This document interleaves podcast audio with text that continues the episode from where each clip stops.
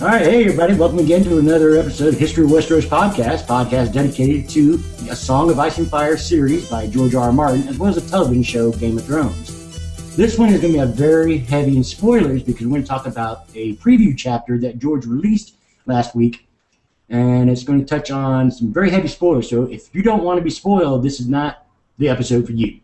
Yep, there is nothing but spoilers in this episode. Uh, even for some people who normally like spoilers, this may be even beyond what you're uh, used to. We posted Yeah. on our Facebook page in advance about this one because it's a little different. This is the first time we've done a chapter analysis.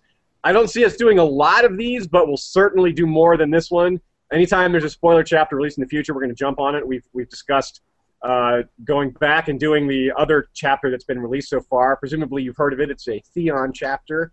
Um, If Mhm. you've listened this far into this episode, you're probably aware of what's out there. The chapter that we're doing today, of course, is on Arianne Martell, and it's her first chapter from the Winds of Winter. It was posted on Martin's website, so it's official as can be. Uh, it's not some sort of like, uh, you know, uh, leaked chapter that he didn't mean to get out. Uh, the implication there would be that it's not ready for publication and that he might change it. But this one he saw fit to publish on his own website, so if he does change it when the book comes out, I expect the changes will be very mild. Maybe some editing, just spelling changes, things like that, moving a paragraph from here to there. Nothing major. Uh, the details and the main uh, information will be the same. Uh, so, Yeah. with that in mind, let's uh, let's jump right in. I, I- hopefully, you guys have read this chapter already. That was part of um, our preparation for this. Was asking you all to go ahead and uh, read it because otherwise, a lot of it won't make sense. But uh, we're gonna do we're gonna be pretty thorough. So even if you haven't read it, uh, you'll still learn a lot. It'll still be fun. But it's highly recommended that you uh, read the chapter first. It's kind of short too, so it won't take you very long. Yeah, it's a short chapter, but it's a lot of great information came out of it. a lot of tidbits here and there, and that's what we're really pretty much focus on. We're to start with a little background on the character of Arianne, and you know, and that's kind of the you know a little historical aspect. You know, we we got some stuff on her in uh, the Dance of Dragons. Um, I believe she even had a small appearance in uh, Feast for Crows. Well, mistaken. actually, uh, she was more in Feast for Crows than she was in Dance. Uh, Okay. If you, uh, yeah, she was. She had a bunch of chapters in Dance, or a bunch of chapters in Feast, and maybe, you know what? Maybe she doesn't have a chapter in. She doesn't have a chapter in Dance at all. That's right. She has no chapters in Dance. She just has. Uh, she appears with because Areo Hotah has uh, a chapter. that's right. Yeah, that's So right. she And, can uh, see through there. But then she's clearly back in uh, the Winds of Winter. Uh, she's her first chapter is one of the early ones, and we've already heard about at least a second chapter being in there. Uh, George read it at a convention much later, so the details of that one are, are sketchier and more likely to be changed. So we won't get into that uh, because that's not actually published in chapter form. So a lot of the information there is trustworthy. But uh, undoubtedly, a few of you have read those, uh, read the forums on that as well. So uh, let's not get ahead of ourselves so, oh yeah. So let's get. Uh, so like, like Steve said, we'll start off with a little background on Arianne. Um, why don't you go ahead and uh, take the lead on that, Steve? Okay, well, right off the bat, she is um, she's very strong-willed. Um, she's she's calculating, she's adventurous, and she's quick to temper. She's she's got a real quick temper about her. Um, she also has like this whole clique that you know that she keeps around her. You know, a lot of times of courtiers and confidants accompany her, and these include people like uh, Sylvia Santagar, um, Drey Dalt, and Garin of the Orphans. And she's also really close to her cousins, the Sand Snakes, which are basically the bastard women of Doran Martell. Um, Oh, Oberyn Martell. Or I'm sorry, Oberyn Martell. but she's especially close with Tyene Sand.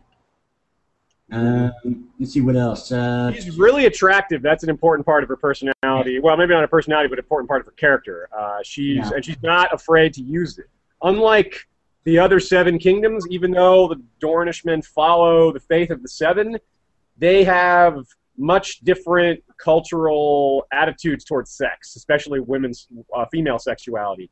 Uh, Mhm. Women elsewhere are typically uh, chaste and uh, you know they don't talk about sex openly. It's it's sort of a, a- echoes of our of a puritanical culture in some ways. You don't you don't hear a lot of talk about uh, women, you know, having a lot of freedom to express themselves sexually. But in Dorne, things are different. Uh, not only can women inherit, which is why Arianne is the heir to Sunspear, which is kind of uh, out elsewhere in the Seven Kingdoms that would be strange, but in Mhm. Dorne it's completely normal. In fact, uh, interesting tidbit: the the Dorne, uh, the Martells are the most powerful house in Dorne, of course. The second most powerful house is House Yronwood, and their heir, the heir to Yronwood, is also a woman. So uh, right now, uh, in 10 years, if, if you were to jump forward five or 10 years, you'd find the two most powerful houses in Dorne ruled by women. Most likely, obviously, one of them could die and, and that, that could Yeah. change. But as things stand, uh, if, if nothing major happens, that's that's where we'd be. So that's kind of neat. I like that. I like having that, um, like seeing the women be in charge a bit, and I like seeing uh, George th- uh, have that aspect in there, so it's not just all male-dominated culture everywhere, because that's kind of boring. Mhm. Um, and the differences between Dornish culture and the rest of Seven Kingdoms are good for creating some friction and drama that help drive some of the narratives in the story. Absolutely. Um, a few other aspects about Arianne. Um, like I said, she's not afraid to use her her beauty. She is uh, not to use this term as a negative, but she is a seductress. She uses her uh, every arsenal in her or every weapon in her arsenal, and one of her most powerful weapons is her effect on men.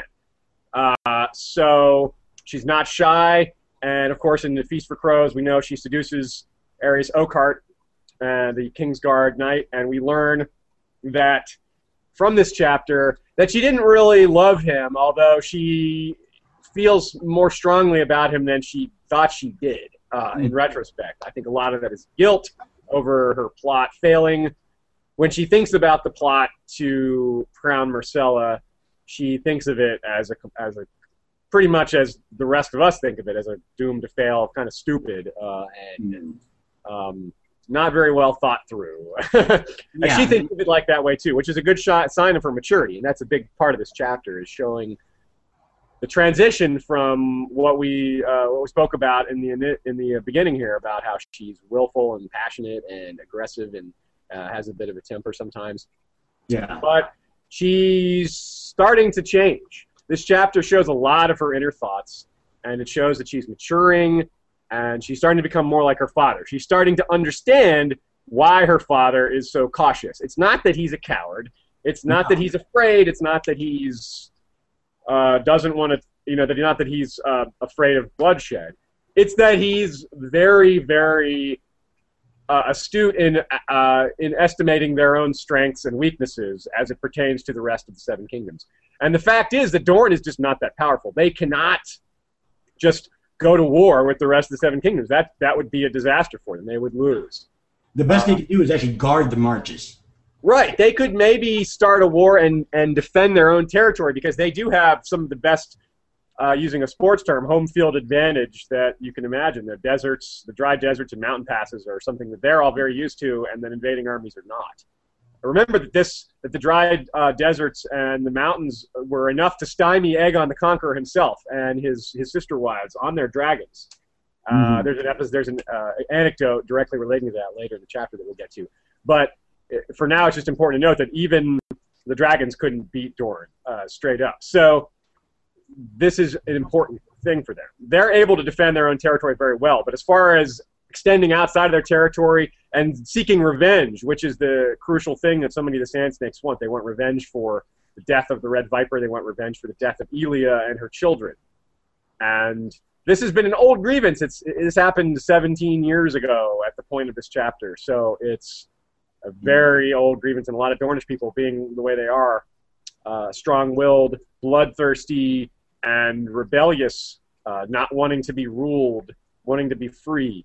Uh, Yeah. This is something that a lot of Dornish people have really uh, wanted for a long time. Yeah, they've definitely harbored some uh, ill will, if you will, towards the crown. Yeah, and towards Doran himself for not doing anything. Um, Yeah. And Ariette was on this, was on that side. She was thinking like a lot of the other people. Why isn't he? Why isn't my father doing anything? And she started to think that he was like a lot of others that, that he was a little weak. But once she learned more, once he trusted her more, and the reason he didn't trust her as much is because she talked too much. And he's a very secretive man. He understands the the problems that occur with telling too many people your plans. Uh, you can't trust everyone, and especially in his position, when there are people who are openly calling for his removal as uh, and calling him a coward openly, like other lords refusing to drink a toast uh, in his presence, things like that. They're they're openly defying him because they know he won't do anything.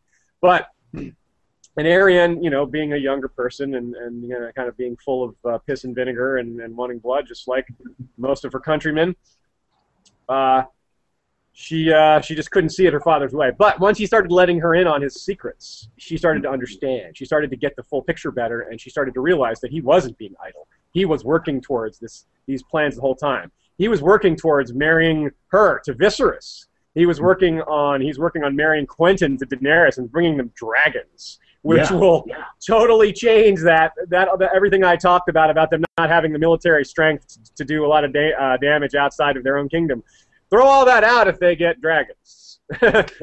They'll Well, that- they that's- go being the weakest to the strongest. Well, near the weakest to near the strongest. Yeah, and that shows how um, how politically savvy he really is, and uh, and with bringing her into the fold, she's starting to realize that okay, now I see what your aim is. He's playing the long con or the long game, if you will, Yeah, and, and that's why it's taken so long. It's taken you know 17 years just to get to this point. a lot of the people in his court and his family they want blood, and he wants Yeah. blood too. But he isn't going to screw up his whole country. He's not going to ruin himself and his family and his countrymen just to get it, just to get a quick fix. He wants something that will work. Mm. He wants lasting damage. He wants to bring about the utter ruin of Tywin Lannister and all that he had, all his works. You know, everything that Tywin Lannister did. Um, unfortunately for Doran, uh, most of the revenge he's going to be able to take won't be directly on Tywin or on Sir Gregor or on uh, the Lannisters directly. They've had so much go wrong anyway. Uh, Tommen's still out there, and and so they have Myrcella, but Joffrey's dead, and, and Tywin died in a most ignominious way, sitting on the privy, shot by his own son. That's That was bad. For a guy Yeah. like Tywin, who was full of pride, that if he could have lived for another few minutes to to, to reflect on his own death, he would be very. Oh, uh, he was disgusted. he would. He would. That was, that was a bad, bad way to go. And you've seen me joke about that in the in the uh, on the Facebook page. yeah. I just want to see Tywin, yo, with a claw in his belly and feces flying everywhere. And so, so we start off in the chapter. Let's start from the beginning here and, and get in a few uh, little details here. Uh, we start off with Doran sending her off. We start off with the scene in which he actually stands. He actually rises out of his wheelchair and embraces her, and this almost brings her to tears. And she point and she points out that she's not a sentimental person, but she realizes how incredible the uh, what this means. The act of standing for Doran Martell is incredibly painful. In fact, I didn't think it was possible. Uh, in an Areo Hotah chapter a while back, when I was reviewing these chapters uh, in preparation for this podcast and uh, one of our next podcasts, which, by the way, we're going to be doing another chat, another installment of Dornish, uh, uh, another Dornish podcast rather, on the Dornish plots. A lot of them are going to be covered here, but there's so much going on. We're going to focus on the ones in this chapter. Uh, it's probably going to be our next episode that we're going to have uh, a look into some of the other aspects of Doran's spoilery aspects there. So it's going to be all about Doran for the next uh, couple of weeks here at History of Westeros podcast. yeah, Anyway, and, uh, and this, this part of the, and oh, I'm sorry, this part of this portion here is uh, takes on such place in such a small portion of the door. We only stay on the far eastern tip just for this chapter, where Yeah. there's so much more going on. And Dorne is massively huge. It's yeah, and, there, and there's and it's been there's a lot a lot of it's been kept quiet for most of the series, and we find we started to find out a lot of it, and and with that detail that, that George gave us, we're able to make a lot of inferences and a lot of a lot of uh, reasoned thoughts based on uh, incomplete data. But uh, but anyway, the chapter I was referring to, Areo Hotah specifically says that Dor- Doran Martell's legs are quote unquote useless. So apparently they're not entirely useless. He's actually able to stand for a minute or two, and just the fa- just just going over a bump in his wheelchair is extremely painful for him. So this standing is really big. He, he really wants, and he knows that his daughter will will see it as an act of love, and, and that she'll be mo- uh, affected by it as well. And, and he wants to. He, he he he realizes how important this mission is, how much he's entrusted with her, and uh, it's interesting to me that this party that he sends with her is small, which makes sense because he doesn't want anyone finding out about it. They can move swiftly, and they can uh, avoid being noticed. But it's interesting to me that no one in this party is. There's no sort of elder statesman. There's no ex- voice of experience. Certainly, nobody that could visually identify Jon Connington. Uh, who would have last been in Westeros about 18, 19 years ago. So certainly there's some people in Westeros that would have seen him. Certainly some people in Dorne that would have seen him since he was a commander in the rebellion where a lot of Dornishmen fought, and he they fought on the same side. But furthermore, Jon Connington was squire to Rhaegar, and Rhaegar was married to Elia. So you got to figure Elia's the sister of Doran Martell. Doran Martell probably went to court when she got married, attending his own sister's wedding. He wasn't in a wheelchair then, so he could have traveled no problem, uh, most likely. Uh, you'd think that considering how tight they were and how much of a family man he is, he never would have missed this wedding. And of course, he doesn't travel alone. He's going to have his nightly, he's going to have a, a, retinue of, of other lords coming to witness uh, the marriage of a princess of Dorne to the crown. That's a huge event. Uh, remember how many lords went with Oberyn Martell when he went to take that council seat. Um, and, and, Tyrion and Podrick Payne and Bronn greet them coming up the King's Road, and it's a it's a who's who of the lords in Dorne. There's there's some of the greatest lords in Dorne show up with him. So if that if if they send that many lords to take a council seat, it's pretty likely that they would send a pretty large group to witness this wedding. So no. I thought it was interesting that there was nobody in this party. Uh, and a quick review of this party. Um, to mention, just so you know who who, we, who we're dealing with. Arianne herself's about 23, and she's obviously the leader of this party. Uh, with her is three knights. Sir Daemon Sand, he's the most noteworthy member of this party uh, because he's got all sorts of personal connections to these people. He was the first person to uh, basically he took uh, Arianne's virginity. Uh, he was probably a virgin at the time too. They were both about 14, 15, and he was so besotted with her that he asked for her hand in marriage. Now, this is, of course, ridiculous. He's a bastard, and she's the no, she's the heir to Dorne. So that, as far as you know, as far as two human beings go, they they like each other. It doesn't seem ridiculous. But as far as court and uh, highborn marriages, this this sort of thing would not happen. That's just it's just it wasn't going to yeah. happen. So. Yeah, so, she's definitely very full on herself as far as that goes. You know, you know, yeah. hey, no looking guy, he's great eye candy, but uh, you know, he's beneath my status in life. So yeah, I, this is this can't happen.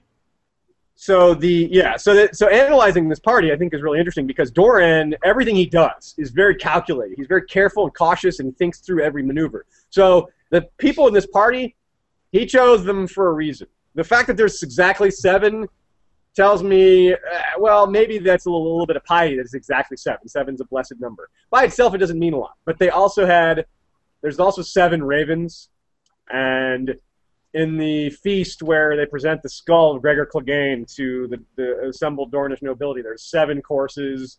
I don't know. It, to me, there's a little bit of undercurrent, a little undertone that Doran Martell's kind of a pious guy. So he may have set mm-hmm. this the group made the set the group its size of seven as sort of a uh, uh, extra blessing on the party. But back to the actual makeup of the party itself. So we have Sir Daemon Sand, who is also the squire of the the Red Viper himself. So that's a pretty big deal. And he's a guy that refused to drink to the drink the toast to uh, to King Joffrey uh, to King Tommen. Also, at the same uh, moment where the skull was presented, the skull Sir Gregor was presented to the nobles of Dorne. Uh, there was a toast given, and Dor- Areo Hotah notes takes note of who drinks and who doesn't. And Sir Daemon Sand one of the also known as the bastard of Godsgrace. One of the he's noted as one of those who does not drink.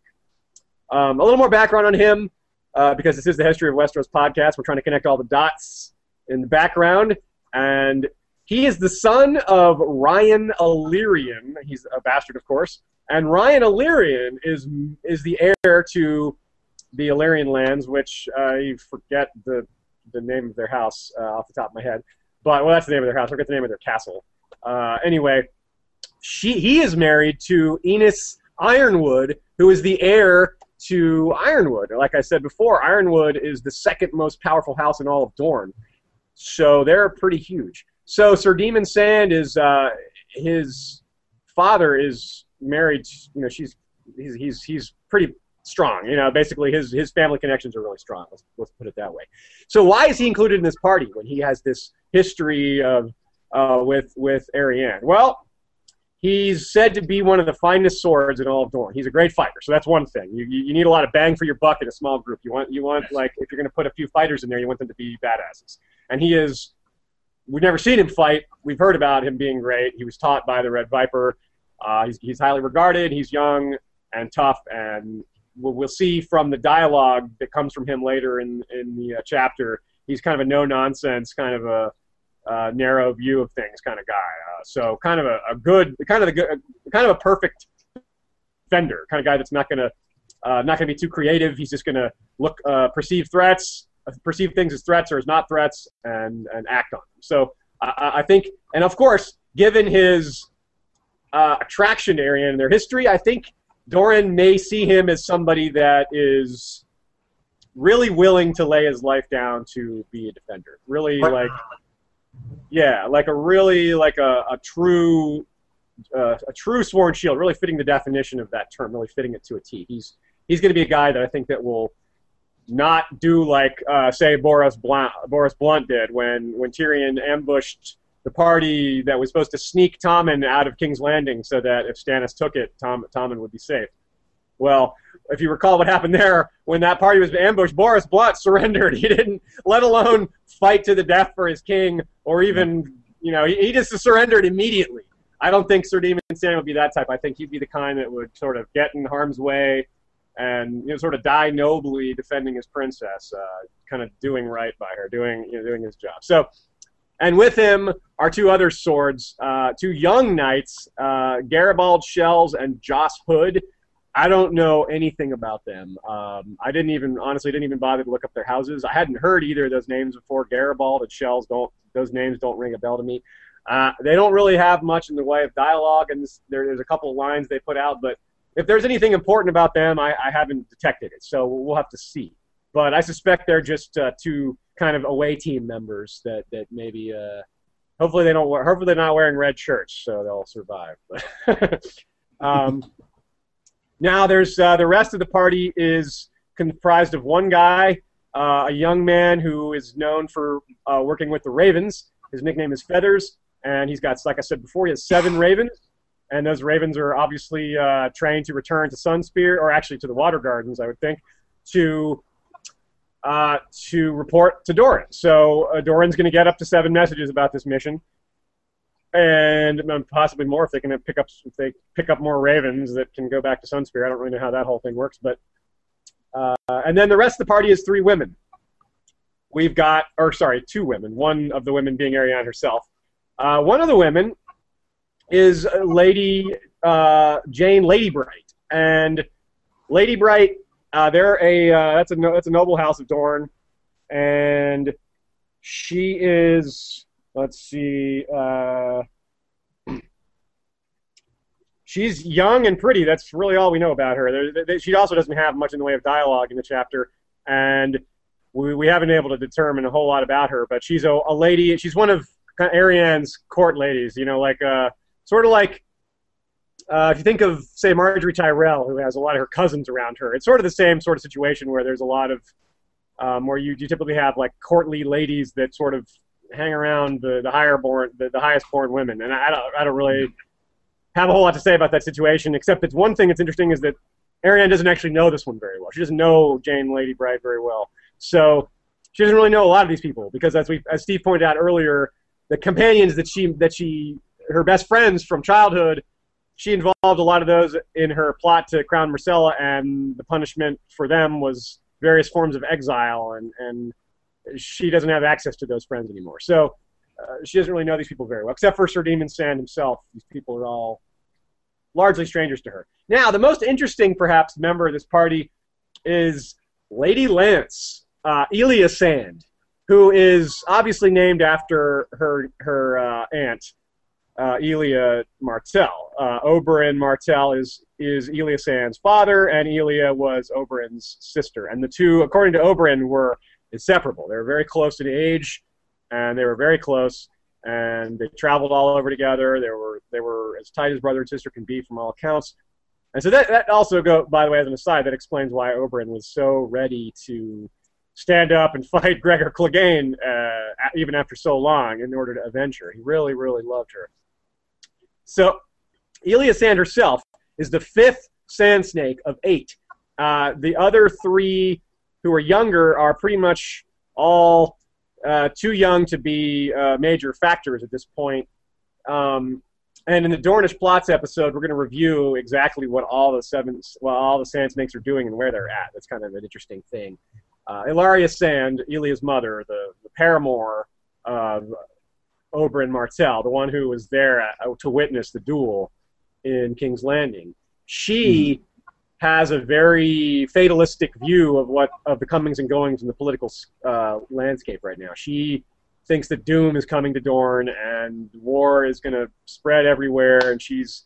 Uh, I think maybe part of her attitude is a bit fatalistic because she lost her paramour and she was deeply in love with Oberyn and vice versa, and maybe the world seems a bit more empty without him, and so she's predicting that things are going to go bad everywhere. And I don't think she's wrong, even though I do think she's a little bit she's partly speaking out of loss and despair, but I think she's also kind of right.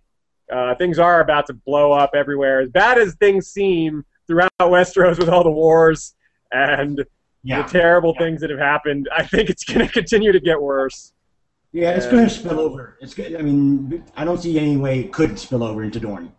Yeah, I, think that, that we've got the, the reach has been secured more or less uh, with the with the the red wedding events. Yeah. Um, so now it's going to be really easy for them, and the and the the north is pretty much an upheaval. So now they're going to be able to focus. Okay, let's get these upstarts down here to fall in line for a little bit now, you know, and solidify Tommen's rule. Yeah, and of course, and then if the others haven't even really come onto them scene as a major player yet, that's going to throw everything out. We've got Daenerys is probably going to land, and Aegon has just landed. Yeah, I mean, folks, we haven't seen we haven't seen anything yet. The, the, the worst is yet to come. Like Westeros, the War of Five Kings is going to look like you know a little skirmish compared to what's coming in my you know in my our using all of our predictive powers here at the History of Westeros podcast. We're we're predicting it to uh, get worse. Buy share, buy war bonds, people. If you're an investor yeah. and you want to invest in Westeros, buy war bonds. Yeah. yeah. yeah the, the War of Five Kings is going to look like a game of skee ball. Yeah. game. It is going to make the Game of Thrones look like an actual game. This is going to be a real, real bloody war. Uh, And it's who's going to be left standing at the end of it. So, um, but getting back to this chapter, we have uh, Elia Sands some more. More, more on her. Uh, why is she in this party? She's a young girl, a 15, 14 year old girl who's famous already for her skill with a lance. And this is really important. Not direct because not anything directly to do with her as a lance. She she's referred to as Lady Lance a couple of times in the chapter. And I think George wanted to make that make that mention a few times because now think back to the tournament at Harrenhal as told to us by Bran uh, well, not Bran, but by Meera uh, and Jojen Reed, told to Bran. And they tell the story of Harrenhal and this episode of the Night of the Laughing Tree which was the story of how uh, a mystery knight uh, took revenge on some on uh, some people who had wronged Howland Reed, the, uh, an important bannerman of the Starks. Uh, of course, he becomes even more important later. But mm-hmm. basically, the long and short is that there, we don't know who the Knight of the Laughing Tree, but there's a very, very strong reason to believe it's Lyanna Stark, or was Lyanna Stark. Uh, and I think this is a build up to that. George needs to make the notion of a female jouster being very successful a little more believable to some of the some of us readers who perhaps don't um, have more understanding about how jousting works. He's pointed it out. He's dropped hints throughout the series, going dating back to the first tournament where Loras Tyrell defeats Gregor Clegane. Now, because he, he wants to point out that jousting is mostly horsemanship. It's something like three quarters horsemanship. You hear Roose Bolton talking about how amazing Lyanna was at racing and how uh, certain other characters are uh, great at riding and how they're not so great at fighting other than when they're on a horse. Uh, mm. So there's hints and clues all throughout the series, and I think George just wants to set the stage for that eventual reveal that Lyanna Stark was the Knight of the Laughing Tree, that she was uh, there's some parallels to Arya with her being a, a, fighter and them looking similar and them having similar kind of wild personality, untamed. Uh, Lyanna wanted to carry a sword around, but Rickard Stark wouldn't let her. Things like that. Lots of little clues. And hey, that's our job here at History of Westeros, where, where we, we kind of gather all those clues together and connect them and tell you folks what we discover, and, and hopefully we're right most of the time. so, so Lady Lance, that's part of the reason, but that's not that doesn't explain to us this whole Night of the Laughing Tree episode still doesn't explain to her why she's in this party. Uh, her the, the implication as far as the stories, uh, the overall narrative's history is important, but still doesn't tell us why did Doran Martell put this kind of crazy, unruly, hard to control girl in Arianne's secret party to go negotiate uh, important political strategies with um, a person that whose who's even whose very identity is in question. Well, I think the answer is very subtle, but once uh, once it occurred to us, it, it became kind of like, oh yeah. Well, I think it's because Doran is teaching Arianne a lesson, basically the same lesson that Arianne taught him, which is what how much of a pain in the ass is it if you have this willful young girl running around doing whatever she wants, which is what Arianne used to be. Yeah. So Doran is saying, look, this is what you used to be. So whenever Lady Lance acts up and is a pain in the ass for Arianne, Arianne can think to herself, that's how I used to be. This is my this is the problem. This is the exact sort of problems I used to cause for my father. My father is showing me Taste of you know, what I was like. Yeah. So t- feeding her a little of her own medicine, I think. Exactly. And uh, I-, I wish I could remember which forum poster pointed that out, but I think that was it. Um, I would love to give them credit for that. I'll have to do that later. But I think that was it. I think that's clearly it. There's there's really no other besides the there's one actually there is one other thought. And because they're eventually going to negotiate with Aegon, who they don't know if he's real or not. At this point, Doran Martell specifically points that out. He's like, I don't know if he's real. And frankly, let's be honest here, folks.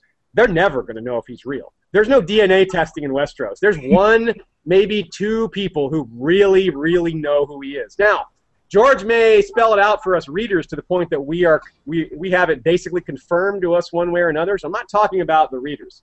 I'm talking about the characters. The mm-hmm. characters in the books themselves, they have no way of knowing for sure. The only person that knows for sure is Varys. And maybe Illyrio knows as well. But that's it. Jon Connington doesn't know. Well, I'm sorry. There's another one or two people that might know, like Lady Lemore, this so so-called Septa Lemore. She could be in on it. She could have been there. If there was a baby swap, she could have been part of it. So I should say maybe more than two people that could know. But it's a very small group, and those people couldn't possibly produce any sort of evidence that would definitively prove who he is. So his reputation, basically the proof of whether he's really Rhaegar's son is really going to just depend on how he behaves and whether he acts like Rhaegar's son and whether he's successful. Nothing uh, quells dirty rumors like success. You know, like you need to look no further than professional sports in America to look at how athletes are able to overcome really bad things that they've done, whether it's the suggestion or outright proof of them uh, being involved in an affair or getting involved in something that might have been, you know, statutory rape or date rape. We don't, you know, case by case basis. Uh, a lot of these guys, guilty or not, I'm not making any judgments. A lot of them probably were guilty and some of them probably weren't. But without making judgments, it's pretty easy to see that most of them were pretty much able to continue with their career pretty similarly. And this is the same kind of thing. If Aegon is successful, it doesn't matter whether he's really Rhaegar's son. People are going to love him if he comes in, sets the kingdom to rights, looks the part, you know, looks like a great leader, looks like a Targaryen, is bold and noble and charismatic. People are going to say, "Oh, he must be Rhaegar's son. Look at the way he's acting." Nothing. There's just nothing like the bottom line to speak to your uh, rumors surrounding you. So even if people suspect he's not who he says he is, they won't care. He's the savior of the realm. That's what Varys and Illyrio are trying to set up. And uh, so Arianne is basically kind of being sent out there to kind of determine who this guy is. You know, it's not necessarily important if he's really who he says he is. What matters is if he has the stuff, if he has the balls and the means to take the Iron Throne. That's what matters. Yeah. Uh, it doesn't even matter if Jon Connington's who he says he is, and I think that's part of the reason that Doran Martell didn't include someone that could ID him visually let alone the fact that he might not be able to trust any of those people that could ID him. That's another that's another story. And we know that he's very he's not exactly the most trusting of people. Yeah, Very he's very cautious. cautious. So Uh, so there's a lot to say about about whether um, the notion of whether Aegon and Jon Connington are really who they say they are. But also, on some levels, it just doesn't matter. If they're successful, they can say who they can call themselves. You know, they can call themselves a fool. They can call themselves. Uh, they, can, they can call themselves Aegon the Conqueror. They can call themselves uh, the reincarnation of the Seven. They, you know, they can call themselves whatever they want. If they're successful and they do right by the commoners, if commoners believe in them and the nobles uh, follow their banners, doesn't matter. Look how well look how well Stannis' campaign of of uh, pointing out that Joffrey isn't really uh, the son of Robert and uh, and and Cersei didn't didn't work very well, did it? But if he had won, it would have worked. People were willing to believe it when Stannis put that out there, insofar as they followed Renly, not so much Stannis. they, but there, and the reason being is they wanted to follow Renly. Renly is fits the description of the of, of the character I was kind of spelling out before. He's a, a great guy. He's charismatic. He's a great leader. He's he's noble and positive and honorable and just and, and smiley and all these positive things. People were willing to follow him despite the obvious fact that he had no real claim to the throne. Like, it's one thing to say Joffrey had no right to inherit because he might not be who they say he is as far as his parents. But there's no doubt Stannis is ahead of Renly in the in the succession line. No one could possibly make a claim otherwise. Renly's claim was entirely built on the fact that everybody liked him more and that people were following him and not Stannis. So yeah, Stannis wasn't well liked at all. Yeah, he's one of the he's out of all the candidates, the only guy that was probably least liked than Stannis was Balon Greyjoy, and he wasn't actually going for the Iron Throne. He was just going for you know a chunk of the kingdom to carve out for himself. Mm. So yeah, so so that's a little lesson in the difference between politics and bloodlines and conquering. It's not always simple. You can't just say, "Oh, he's the true king because of his blood." That the true king is the guy who is left standing at the end of it. It doesn't matter what his bloodlines are. The bloodlines can help, but they will not. Uh, you know, they're not going to swing the sword for you. No. And, and Doran Martell realizes all of this. He wants this. He desperately wants Elia, some part of Elia to have survived in this child, but he knows he has no way of knowing for sure. He, he just he, he, ultimately he's concerned with the future of Dorn and how uh, how these candidates can help him with that and how they they affect the whole political scheme. Ultimately, their their connections, uh, their familial connections, aren't going to actually matter that much, except for how they're perceived by the rest of Westeros. It's what people believe that matters, not what the truth really is. Anyway, okay, so uh, so that is uh, what I was getting into there before uh, we got into that aspect. Is that maybe there's a small chance that he suspects Lady Lance will uh, seduce or you know, in otherwise otherwise charm young Aegon himself because he's 16, and of course 16 year old 16 year old boys who are good at fighting are you know they're going to have their their uh, glands in full swing. He's going to be horny. Let's put it that way. He's a 16 year old boy that's a, a, young conqueror. I mean, he's yeah. He's going to want to get be getting getting busy pretty soon here. So, and she's shown in this she shows in this chapter that she's got that Dornish kind of lustiness going on. She's she's she talks to one of the younger knights about spanking her uh, kind of flirts with him, sort of taunts him with her sexuality. Now, it's not mentioned that she's attractive. We don't. She's not mentioned that she's not. It's mentioned that she's kind of a tomboy, that she rides horses a lot, that she rides really fast. She smells like horses a lot. But you know, sometimes that can be appealing to some guys. And if she's also, you know, like a, she's also kind of a young hottie or whatever, then that all the better for her at charming him. So maybe, uh, maybe, maybe Doran thought of that as well.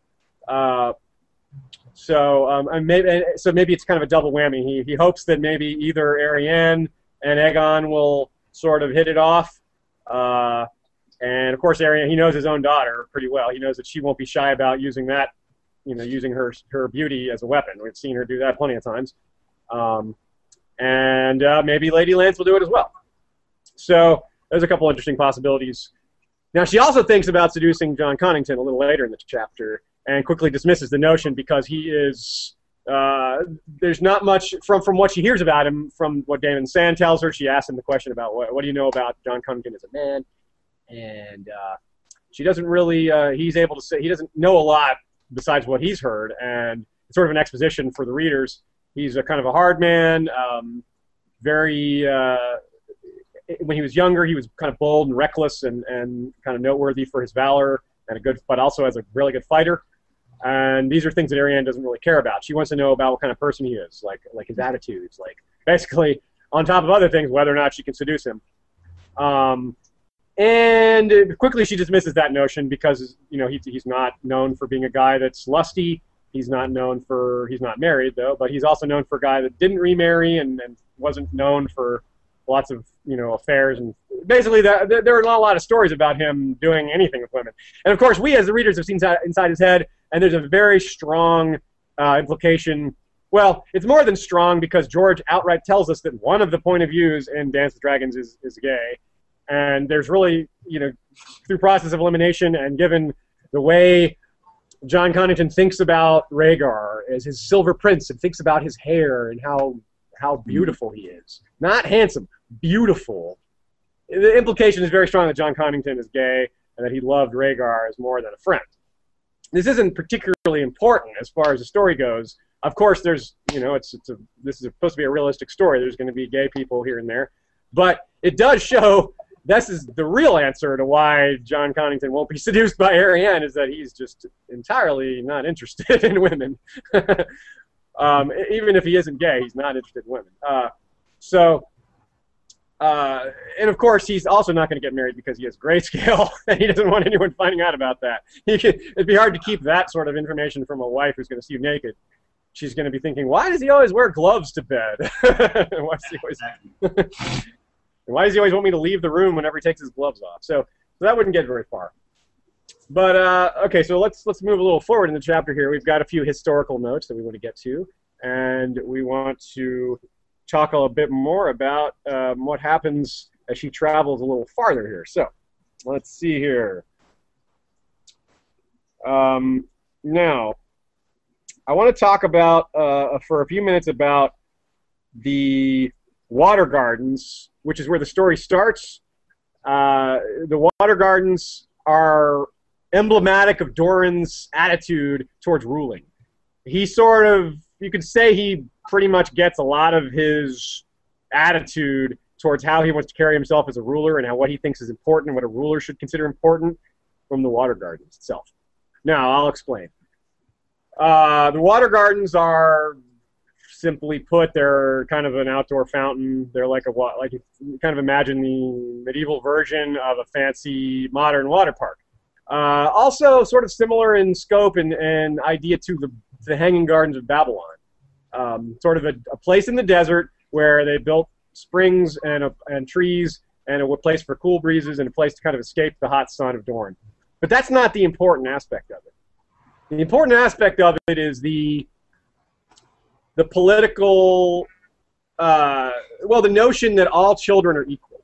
And there's a really kind of uh, beautiful story that goes along with this. The, the, the, the original, the founder, the builder of the water gardens was Maron Martell, who was the who married uh, a Targaryen named Daenerys Targaryen. Uh, not, of course, not the Daenerys Targaryen, Mother Dragons, but uh, Daenerys came about 100 years before and she, uh, her brother also married the sister of Meryn. So it was kind of a double marriage, marrying Dorne marrying into the Targaryens and kind of uniting the houses, bringing Dorne in to the kingdom through marriage rather than through war, like had been attempted before and failed. And she built the water garden. He built the water gardens for her because you know she was kind of she was from a different part of the country, and the, the, the southern heat was kind of hard on her. And she eventually invited uh, nobles and some of the other no- children other nobles to uh, to play in the water and to kind of take take the heat off. Uh, and another day, she another particularly hot day, she decided to invite the children of her grooms and stewards and sort of the the servants' children, basically, and invite them in. And eventually, that extended to all children.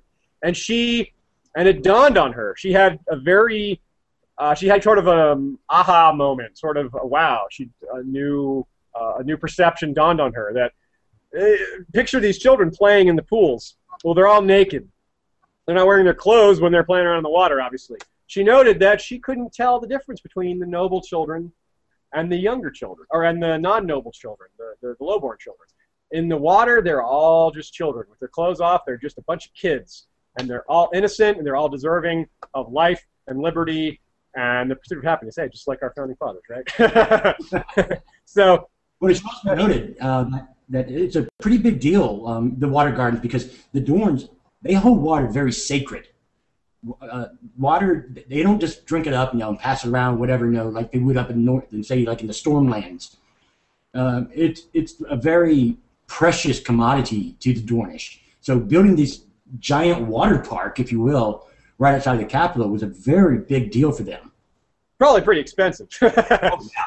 Probably cost a lot. So, um, and, and, it's a great point that Steve raises up there about the scarcity of water. That's one of the first things that that is uh, brought to us in the beginning of this Arianne chapter is she doesn't cry for Doran standing, but she almost does. And she, the, you know, in her in her monologue, she mentions that one of the Dor, uh, Dornish men don't cry partly because of the the scarcity of water and how precious it is. It's, it's, mm. one of the reasons that they hold back in that regard because of how important it is. So it's almost a religious thing. The, the scarcity of water, the it kind of makes me think a little bit of Dune. You know, the, the anyone's familiar with Dune, the, the way they treat water out there in the desert yeah. and all that. So, um, yeah.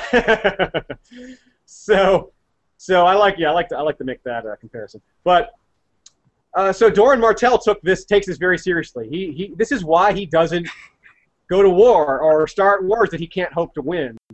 Because it's not the nobles who the nobles for the most part don't suffer in war. So sure, some of them die in battle, some of them get imprisoned.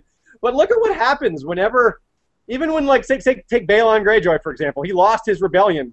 He lost two rebellions and still never got spent a day in prison or in anyone's dungeon. His sons suffered for him. They're the ones who died and were in Theon suffered for his father's failed rebellion. He's the one who had to go ward off with the Starks. And then his father treats him like an alien because he was raised by the Starks through his own, you know, no fault of his own.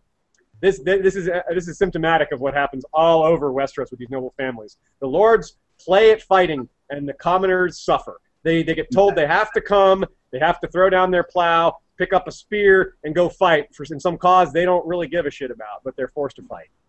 That's how it works. And if they don't fight, well, they get tortured or thrown in jail or killed or hung or whatever. They get treated as and and their fellows t- treat them like they have no sense of pride. Like, what kind of coward are you not fighting for your lord? Well, you know, really getting to the bottom of that system, it really sucks. you know, you've got, and this is what Doran has realized. He's realized that we lords shouldn't just spend the lives of our of those people that are sworn to us, the people that we have uh, power over just because we're unhappy with the current state of politics or because we don't get enough taxes or because you know we were slighted in you know this one lord was given a higher a better seat than us at the last feast. I mean these things really don't matter in terms of human life but this is these are the sort of things that wars get started on and by the nobility all the time. And and the lives of commoners are thrown away over just these petty squabbles. So doran martell is a very progressive ruler in that uh, in that regard. And so he wants, but he also does have this medieval sense of vengeance. He's been nursing this this this sense of vengeance and justice for 17 some plus years.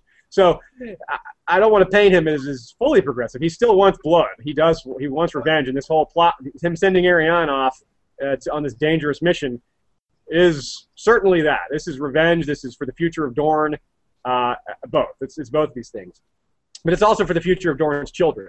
He tried to beat this point home to the Sand Snakes, who were the you know they're calling for blood. They immediately wanted to go to war and fight and, and get revenge for their father's death.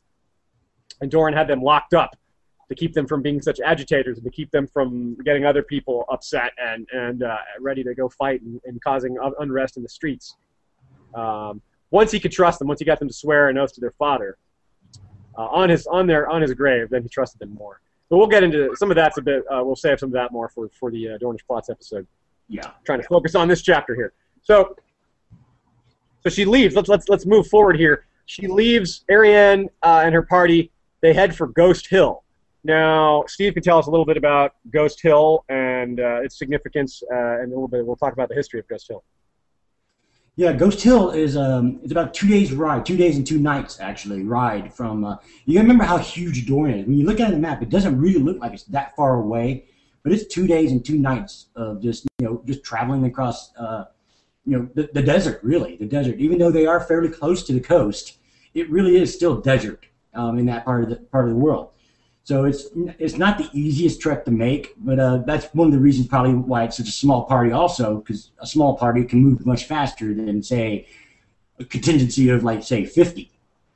So that makes things a lot easier. And then Ghost Hill is pointed at almost the the northernmost tip of the eastern side of uh, of Dorne. So it's a port city, which is very important. What comes up and what Dorne has actually planned for them to do. And uh, we get into that when we actually go get to doing uh, Ghost Hill, and we start talking about the discussion that they have there when they start uh, trying to dispel. Okay, what's rumor? What's fact? That's what their biggest option. Uh, objective is right now is to find out what is really going on. Is that really Aegon, son of uh, Rhaegar? Is this really Jon Connington, who's been gone out of, in exile, exile for like you know almost 20 years? So they've got more than nothing but rumors to deal with than actual hard fact. And that's what they're trying to find out what's really going on. And that's their main purpose for this whole trek. Right. And when we, the chapter starts, Doran's, uh, Arianne remembers a few things about what, what she and, and her father had discussed about some of these rumors. And then these rumors get sort of uh, compared to the rumors that we hear at Ghost Hill. So we have sort of a confluence of different stories and this is the part of the chapter where it all kind of comes together we can sort of figure out, we can sort of penetrate the mist and, and uh, piece together, not just from these chapters, but from tidbits we get from other chapters, things that Arianne isn't privy to. So as readers, we actually know more than she does, um, and we can put a lot of that together. So uh, she's reflecting, before they get there, she's reflecting on what Doran tells her but we'll just go ahead and push all this together and, and come kind of combine what she talks about with Doran versus what she talks about with uh, the ladies at Ghost Hill. Now, you'll note that she's greeted by uh, two of the women who were kind of the chiefs there. there there's Lady Toland, who is uh, kind of the head, the, the head in charge there, and then she's got her elder daughter, and then her younger daughter. The elder daughter is sort of like her mother. She's talkative and, and kind of um, cut from the same cloth. Uh, more of a sort of standard noblewoman, I suppose you could say, standard Dornish noblewoman. Nothing, nothing good or bad about that. Just uh, I wanted to paint her as a contrast to her younger sister, Teora. Um, is it Teora or Tiona? Um, I'm looking for her name. Tiona, I think it is. Teora, yeah, it looks like Teora. Um, it doesn't matter. Anyway, she is sort of a I like to consider her a, a, similar to a character we saw in the first Hedge Knight story, which is Daeron the Drunkard, who is the character that Dunk finds kind of laying down in a in a pool of wine. He's a, a kind of a drunken Targaryen uh, son, and he's sort of a, he's Maekar's first son, and he's just a total failure as a Targaryen. But we learned that part of the reason he's a failure is because he has these sort of crippling nightmares that he has dreams of dragons constantly, sort of these predictive, um, future-telling dreams that are always kind of vague. Now, this is something we've only seen from Targaryens. We've seen futuristic dreams before from green seers, people like Jojen Reed, well, not green seers, people who have green dreams like Jojen Reed. Uh, but the dragon dreams are sort of their own category. And we've only seen this from Targaryens. Now, there's other people that have them, You'll say, well, hey, Aziz, well, what about some of these other characters that have these dreams? Are they Targaryens too? Like, for example, uh, the woman, the the, the woman, uh, the Jenny of Oldstones, the dwarf woman on the High Heart Hill. Well, there's a, there's there's a strong implication that she's part child of the forest or children of the forest, and, and who knows about what they can do. So she's a separate category. Let's set her aside for example for a minute. We have Daeron the Drunkard dreaming of dragons. We have Aenar Targaryen's maiden daughter dreaming of the doom 12 years before it happened. We have Shireen Baratheon having dreams of dragons eating her. That's an interesting one. She has, yeah. of course, got a little bit of dragon blood in her uh, through at least two places. Her great grandmother would have been a Targaryen, and of course, the founding member of the Baratheon uh, line, was the bastard half brother of Aegon the Conqueror himself. So there's definitely Targaryen blood in her.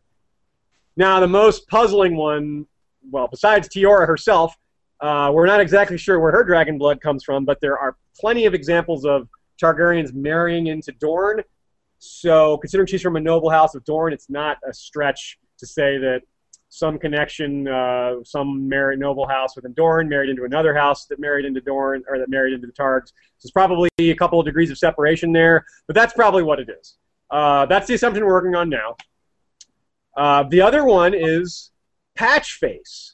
Now, how is Patchface? How could Patch Patchface truly? How could he possibly be a Targaryen? Well, I'll tell you. Uh, he comes from Lys. Well, Lys was the final destination of the exiled Aerion Bright Flame, also known as Aerion the Monstrous. Now, he's the one exiled, also after the story told in the Hedge Knight, exiled for being kind of an all-around scumbag. Kind of a good example of the a good example of the bad Targaryen who's not only insane but kind of cruel and uh, thinks too much of himself. This is the guy that, if that story doesn't ring a bell, he's the guy that drank wildfire thinking it would make him a dragon. Uh, that should ring a bell. The, he probably had descendants. He was a young man when he went over to Lys, and he certainly was not shy about, um, you know, having sex. So he quite possibly had a descendant or two. And he, it's a very popular theory on some of the forums that I read uh, and post in that, that he is a descendant of Aerion. And that explains why he has these prophetic dreams, sometimes related to dragons. So that's our theory. We're sticking to it. I don't have anything else to go on there. But the what's what's what's perhaps more important than the fact that these dreams exist and kind of cataloging and organizing where these dreams come from is the substance of the dreams themselves. That's that's probably more interesting. So she has these dreams about dragons dancing, and wherever the dragons dance, people die. Well, there's a couple of ways to interpret that. First of all, we assume that she's telling the truth, that these are real dreams. These are you know, we're not we're not just going to throw these aside and assume that oh these are just stupid dreams she's having. They don't mean anything. They, they probably mean something. I don't think George just threw that in there for no reason. So what do they mean? Well, a couple of interpretations. Could it mean literal dragons dancing? Could it mean that Dany loses one of her dragons? One of them gets snagged by Euron, by the Horn, by Victarion, and that causes them to fight each other or her or some sort of scenario there? Or is it a metaphor for Aegon and Daenerys, the two dragons, the two dragon hmm. claimants? Does it mean they're going to fight? I don't know. Those are those are entirely possible. I think it could, and it could even mean both. Uh, so I guess we'll just have to wait and see. Um, I'm inclined to lean more. I'm leaning more heavily on the second one, though. That's you know. Yeah. Me too. I, I, there's a lot of. I agree with you, Stephen. There's a lot to lot later in this chapter that kind of reinforces that notion because uh, we've. All, I think a lot of us readers have sort of taken for granted the fact that Daenerys is one day going to show up with her dragons and just start kicking ass, take the throne, save Westeros from the others. Does that really, though, does that really sound like something George would write to you? I mean, the happy ending, a sort of Dany just comes and saves the day? Nah. For those of you watching us in the video cast, we're both shaking our heads going, no. no. That's not George R. R. Martin style, is it? No, no, no, no eh, bittersweet ending. It won't be a happy ending to this series. It'll be a bittersweet ending. There'll be some good and some bad. It'll be like real life. You know, there'll be some good, some bad, and some things that make us scratch our head, some unsolved mysteries, some mysteries that are solved, etc. It'll be the whole gamut. But I think that uh, I don't think so. I think that this is a bit of a wake-up call for some of us who have been expecting that. Arianne's thoughts on Dany are not. She thinks kind of darkly of, of her. She thinks of her as she thinks of the word murder specifically when thinking of how Viserys was killed. She thinks, how could that have happened? Daemon Sand has a very realistic attitude towards it. She says, how could the Dragon Queen Daenerys have let this happen to her brother? How could she have let him be killed by this khal? And we're just sitting here like us readers are like, how the hell could she have stopped him? what was she supposed to do? Call this is Khal Drogo we're talking about. I mean, he violated a very Yeah. I mean, come on. So, so, but you, but what's important there is not the fact that this is kind of ridiculous. Like, how could she have possibly stopped him? But the fact that this is where Arianne's thoughts are going. She has, maybe she sees Daenerys as a potential rival. Maybe she sees her as a threat. uh, she doesn't know her own brother that well. Quentyn. She also has sort of semi semi dark thoughts about her own brother, and and Daemon Sand calls her out on it. She said when she uh, talks about we've skipped ahead a little here, but it's okay. Uh, when she thinks about Quentyn, she thinks, of course I want him to come back, don't I? Uh, for a long time, she thought that he, she viewed him as the guy that was being put above her. She thought that Quentyn was going to be up jumped above her. She thought that her father was setting her aside to give Quentyn Dorne over her. Well, she's half right. She was he was setting Quentyn up to be the ruler of Dorne, but that's because he was setting her up to be queen of Westeros, and she didn't know that. But now that's all gone. She can't be queen of Westeros now. At least not at least not by that plan, because Viserys is dead. Now, but could she become queen by marrying this Aegon? Hmm, maybe. So if she has the notion to be queen, and, and, and her thoughts on this aren't entirely illuminating, uh, she doesn't outright think sure would be nice to be queen, but she has shown some ambition in the past. This is a bit of a we're getting into conspiracy theory territory here, but I think there's a chance that she might want to try and get Aegon, you know, get him in bed, seduce him, maybe marry him, and be, you know, if she thinks she's the real he's the real deal and has a chance to succeed, she could be queen by marrying him. And of course, you know, of course, uh, let's forget for a minute this the possibility that she'd be marrying, you know, the, the son of her, you know, aunt's child there. So that's a little bit of a, a little bit of inbreeding, but it's certainly not outside of, you know, Westerosi nobility. Even that's that's not as bad as what the Targaryens would do. Certainly, it's not that far off of what Tywin did. Tywin married his own cousin. You know, it's not that strange. But uh, mm-hmm. it, it's certainly so. It's so it's something that needs to be considered. And it's not something that Doran Martell necessarily wants other people finding out about because I'm sure it's thought may have crossed his mind. He's he thinks every he thinks of everything. He knows how his daughter is. He knows she's a seductress and that she's um, you know not not afraid to use that that weapon. So maybe you have a situation where Arianne sets herself up to be to be in in uh, conflict with her own brother. Now, of course, you're saying you're going to say to me, "Hey, Aziz, but Quentyn's dead. What? How could she be in conflict with her dead brother?" Well, that's a really, really important notion that I can't hammer away at enough. No one in Dorne knows Quentyn's dead yet. They all still think he's alive. Mm. So, any thoughts of of what would happen now because Quentyn is dead need to be set aside. They can be we can we can think of those as, as far as predicting where the story goes. But as far as predicting the actions of these Dornish characters, we we can't forget that they all think Quentyn's still alive. They, they think he's bringing Daenerys the dragons potentially.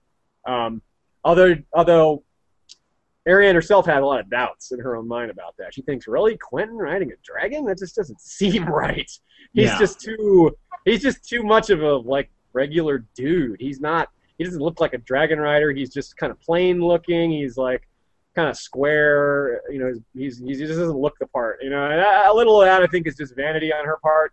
But it's also, you know, true. He's not to ever ride a dragon. He's he's dead, and uh, he's not. He does. He wasn't really cut from that cloth. He's not really. We saw inside his head a bunch of times. He's really he, he he's kind of a. I hate to I hate to use the term, but he's kind of a wannabe. He's just really he tries really hard, but he doesn't have the skills. He, he's not. Oh, I agree. fighter. He's not. He's got he's got all the right attitude. He's brave. He's he, he he's he takes on uh he takes it very takes on a lot, you know, uh, of responsibility for himself despite his age. He, he, he really feel like, feels like a lot of the future of Dorne is resting on his shoulders. So he's a good, he's a great, he was a great kid. Had a lot of, uh, a lot to like about him, but he certainly comes up a little short in the ability range. And, and I think uh, Arianne is aware of that, even though they didn't spend a lot of time together as kids. So, uh, but let's see, backing up to the news, what happens at Ghost Hill. Uh, there's a lot of interesting news that comes out. Uh, a lot of it deal dealing with the success of the Golden Company, uh, how much territory they've taken already. So um, we're told about several different castles falling uh, that they've taken, and part of that is the, the speed and discipline of the Golden Company, and part of that is how spread out they were. We were we're told that the Volantines sort of uh, they were. The Volantene fleet that dropped the Golden Company off there on the uh, in the Stormlands was kind of scattered by storm. So and the Volantines were kind of quick. They weren't really that interested in the Golden Company's success. They just wanted to get the Golden Company away from Essos. They didn't want them to be hooking up with Daenerys or being used to uh, remember that um, one thing that we learn in Dance with Dragons is that the Golden Company was possibly going to get hired uh, by the Triarchs of Volantis in secret to go attack the Red Temple and kill Benerro, that Red Priest who was kind of Mhm. calling for the slaves to unite. And the Volantines didn't want to openly attack him because of the religious significance. Uh, going into open war with a religious figure would be uh, bad news. But Mhm. if they can take him out without anyone knowing who sent him, who, who started that whole thing, and then they, they, they have plausible deniability. So the Volantenes wanted to get the Golden Company out of there. That's kind of an aside. But uh, so they're dropping them off all over the coast. Uh, Whenever, wherever their ships land, they drop them off. So the, and the and the Golden Company, being disciplined soldiers like they are, they just they do what they need to do. They take they, they go ahead and start making moves. They start taking castles, accepting surrenders. Now, Steve, why don't you uh, why don't we do a little segue here? Why don't you describe some of these castles and some of the places that the uh, Golden Company has gone ahead and grabbed a hold of, and, and places they've. Okay. Um, Sounds like they've taken about two thirds of Stormland, doesn't it? No, I mean, yeah. Well, they're definitely they're definitely making a huge dent down there. Um, but the only one, is, of course, being the the most impregnable, is the only thing they really haven't taken in the area, and that's of course uh, the House of Seek Baratheon. Um, but yeah, I mean, but yeah, and uh, they, I mean, they they've taken they've taken Tarth, the entire region of Tarth. That's a big deal, and they've met, cut a huge swath of land. And I'm looking at the map right now, and it's like, I mean, about probably if you were to measure it in proportion to Dorne, it'd probably be at least almost a quarter of Dorne that they've Yeah. taken in this small time frame, and that's a huge undertaking. Um, which also kind of brings up, you know, we got to remember, you know, when we did our Golden Company uh, podcast, these guys are extremely dedicated. They're extremely loyal to to, to no end. I mean, but they won't break a treaty. Um, Yeah, yeah. Except that one time, but that's a whole different story. Well, they, the one time they broke a treaty was because they're they're finally they got to kind of get to do what they had set out to do that their founder set out to do so long ago, take Westeros back. It's kind of the one thing that would get them to change their to, to break their word. Yeah, and that's and that is their that is their goal. That has been their mission statement from the get go. Which also kind of brings into play like I that's also kind of got me questioning on who Aegon really is, because the company he's keeping was actually founded by the Blackfires. So it makes me wonder: Is Aegon actually a Blackfire? And if that's the case, you know, is this really Jon Connington? Or if it is Jon Connington, he would be aware of the fact that this is a Blackfire. So it, it raises a lot of questions. Blackfires and Illyrio have lied to him as well. There's yeah, there's so many different possibilities there, and uh, we can't get too deep into that. That's that's a great story, but we'll we'll get lost on that one if we start on that one. Very Uh, so if you guys wonder, we'll, we'll we'll do a podcast on that topic one of these days. We've got so many we want to do. Yeah. so yeah, um, they, so- they kind of huge swamp. I believe one of the direct quotes from from the Tolands on the issue of how much territory of the how much territory the Stormlands has been taken by the Golden Company is something like most of Cape Wrath and half of the Stepstones. Um, so, but there's a there's a little bit of information from there that we can kind of a tidbit from the, that's that's an aside, and that's Steve mentioned Tarth being taken since Brienne's father is possibly a hostage in his own castle. He might be dead, and perhaps more tragic is the notion that the Rainwood has been taken, and the Rainwood is where Davos has his seat. So Davos still has a few sons and his wife sitting there, they may have been taken as well. Now it's unlikely that they would just be killed. It'd be strange. It'd be very strange for the Golden Company to just start going around uh, executing the, the children of nobles, because remember they want to they want to win here. They want to they want to be regarded as legitimate. They want to take the Iron Throne. You're not going to win the support of other houses if you're just going around slaughtering people. So they have to have some legitimacy. So they, they're going to be they're going to hold those people hostage. They're going to treat them well, most likely, because they want them to support them. They don't want to they don't want to make a new enemies. They've already got they've got plenty enough of those as it is. So Yeah, actually. And uh, one thing that was interesting that uh, they made a point to, we would say, even Greenstone on its island all ta- was, was one of the ones taken, and they were like, you know, who would want the Greenstone? but I'm thinking probably more or less for a, uh, a strategic, or maybe it's a, I'm not even sure what the right word is. Uh, there's a strategic reasoning as to why they would actually probably want the Greenstone. I don't know what it is, but it may be strategically this, speaking, maybe it's it may probably be uh, it could be a way for them to escape, like an escape um, but it also could be just a, a, function of where they got these particular troops got dropped off. Remember, the Volantines were trying to just drop them off wherever they could, and if the Volantines dropped some of them off on Greenstone, well, that's where they were. So they were like, well, let's just make the most of this. We'll we'll conquer this, and you know, there probably aren't a lot of people here and not a lot to defend, mm-hmm. so it's probably pretty easy for them. Uh, so let's see here. Um, other pieces of news. We've got uh, the notion of elephants in, in the Rainwood. That's this is kind of a piece of news.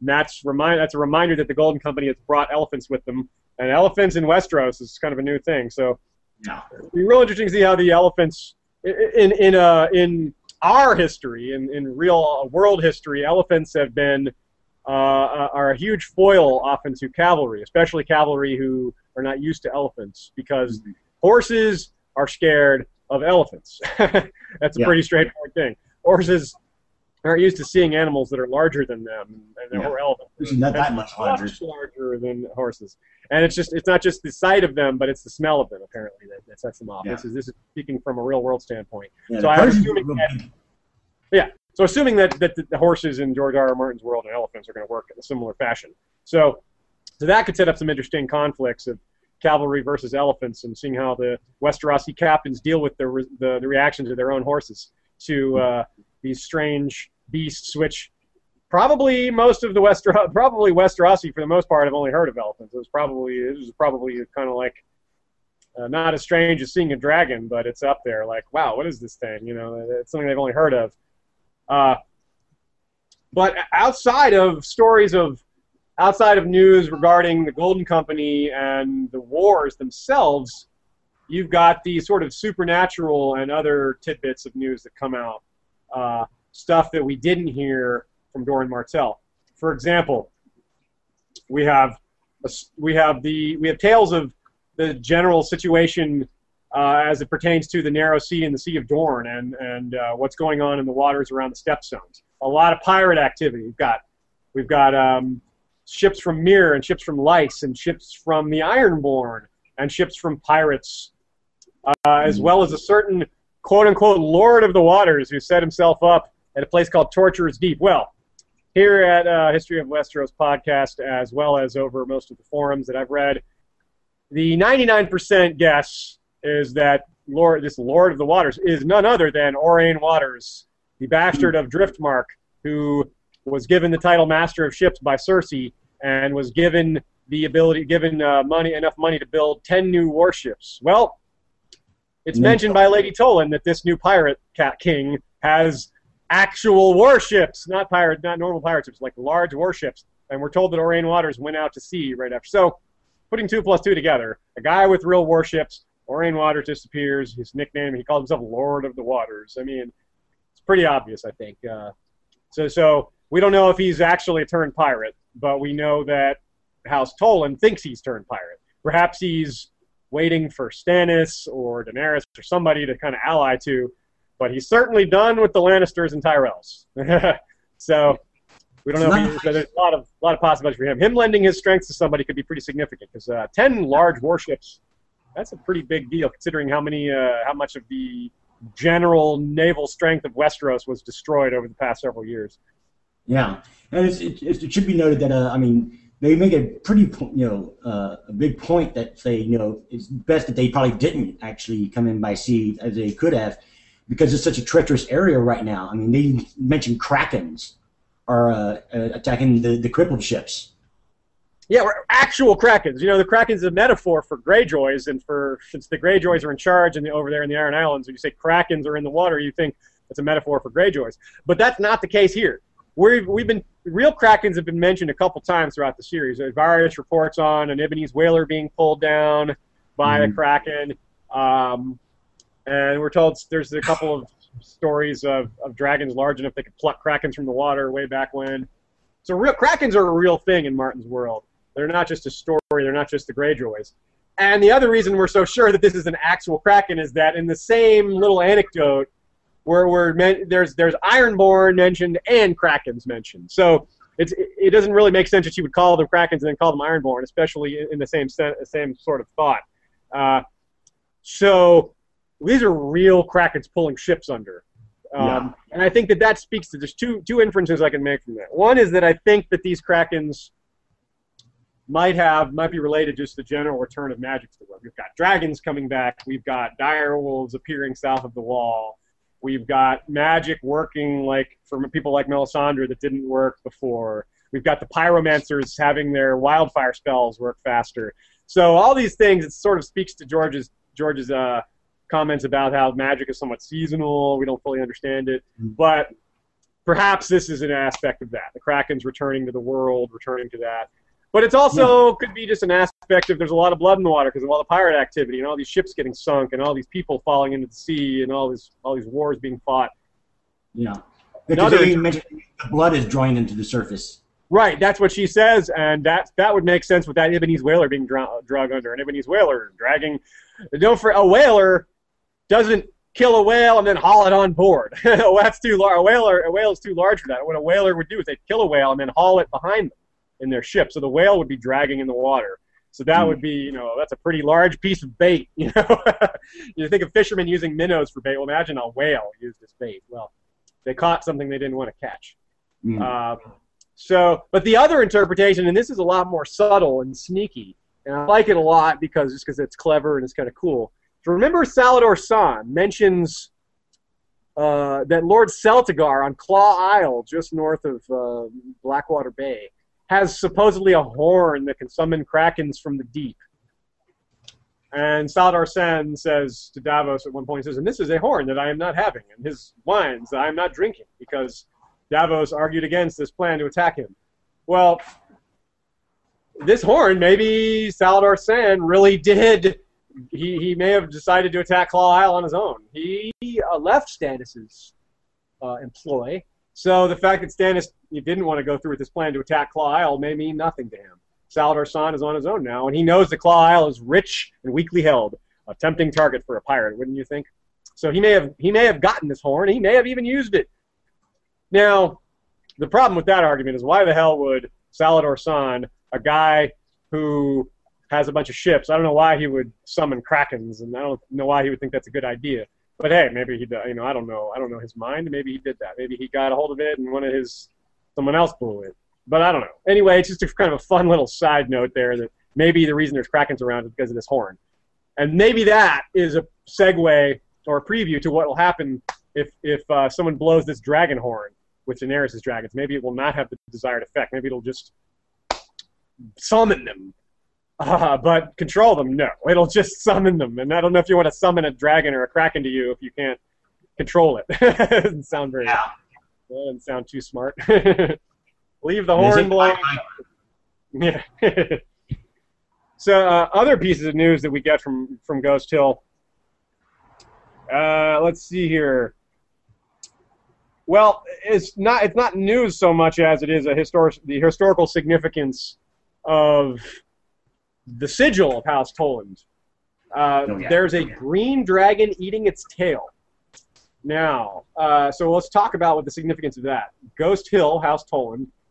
Uh, when during the War of Conquest, when Aegon was conquering the Seven Kingdoms, he sent his sister wife Rhaenys down to Dorne to sort of, uh, you know, start off the, the conquest, sort of take the measure of the lords of Dorne, see if they would just surrender. Say, hey, you know, here's my dra- here's uh, my here's my sister on a dragon. Surrender to her, or this, or you're going to get more of this. Well, the Dornish people, they didn't submit. They they ran all over the place, hiding, not giving, not presenting a real foe to fight, sort of doing the guerrilla tactics. The way they the way they set, spell it out, they kept the dragon chasing its the dragons chasing themselves or chasing shadows and and not having any not having anything to eat, not having anything to latch on. So to the point where they were, it's, it's like they're chasing their own tail. So that's the, that's the sigil here. The green dragon eating its own tail. Well, I, as a side note, I think that's a clue that Meraxes was green. Meraxes is a dragon that Rhaenys rode. Uh, so if there, if this sigil is a is a sign of of that that uh, that series of episodes with Rhaenys going all over Dorne, trying to get them to surrender, and mostly finding empty keeps, sand and stone, nothing, no no people.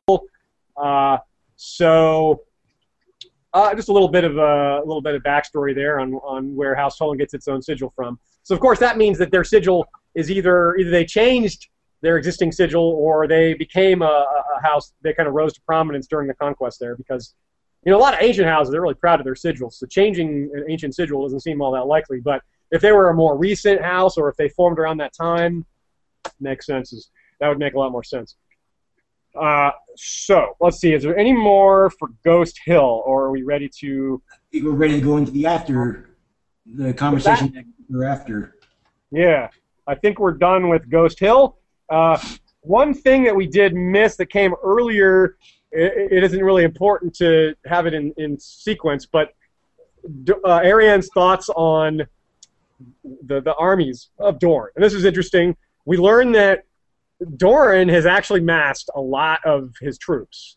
Uh, Lord Yronwood is sitting in the Boneway, which is the remember there's two mountain passes that connect Dorne to the rest of the Seven Kingdoms. Uh, the eastern pass is called the the Stoneway or the Boneway, uh, and it's Lord Yronwood has about ten thousand men sitting in there, sitting there waiting to hear news, waiting for the sign. And the sign uh, we learn a little bit more about how nuanced Doran is. If the word, if the one word that Lord Yronwood receives is dragons, then it means unleash your men, which in this case will be in the Dornish Marches, which is about the only spot left to conquer for the uh, because the the Golden Company has conquered most of the rest of the Stormlands. So if if Dorne all of a sudden descends on the Stormlands and the Dornish Marches there, which is basically the area that, that right outside of these passes. Uh, then the Stormlands will have been swallowed up by two different armies that may be uh, about to join forces. As far as the other pass, that is uh, where Lord Fowler has his 10,000 men or so, and if they were to be unleashed, they would come out around near where uh, Hornhill and uh, where Sam Samuel Tarly's father is and they'd be in mm-hmm. position to maybe even strike out at Old Town or potentially even Highgarden. Uh, and of course, don't forget Highgarden. Normally, Highgarden is more than a match for the Dornishmen because they have much more men. But right now, they're facing a huge problem, which is they've got Ironborn all over their shores. The the Ironborn have conquered the Shield Islands, and they're raiding all over the coast, southern mm-hmm. coast there. So their attention is um, is focused on their west coast and in King's Landing, where Mace has about half of their strength, getting ready to await the result of Margaery's trial. And of course, they also have the, the Golden Company that they're aware of. So the Tyrell forces, as large as they are, they are facing potentially a three-front war. Yeah. Um, maybe uh, four. It could be as many as four. Imagine this: they're fighting the Ironborn. They're fighting uh, the Golden Company.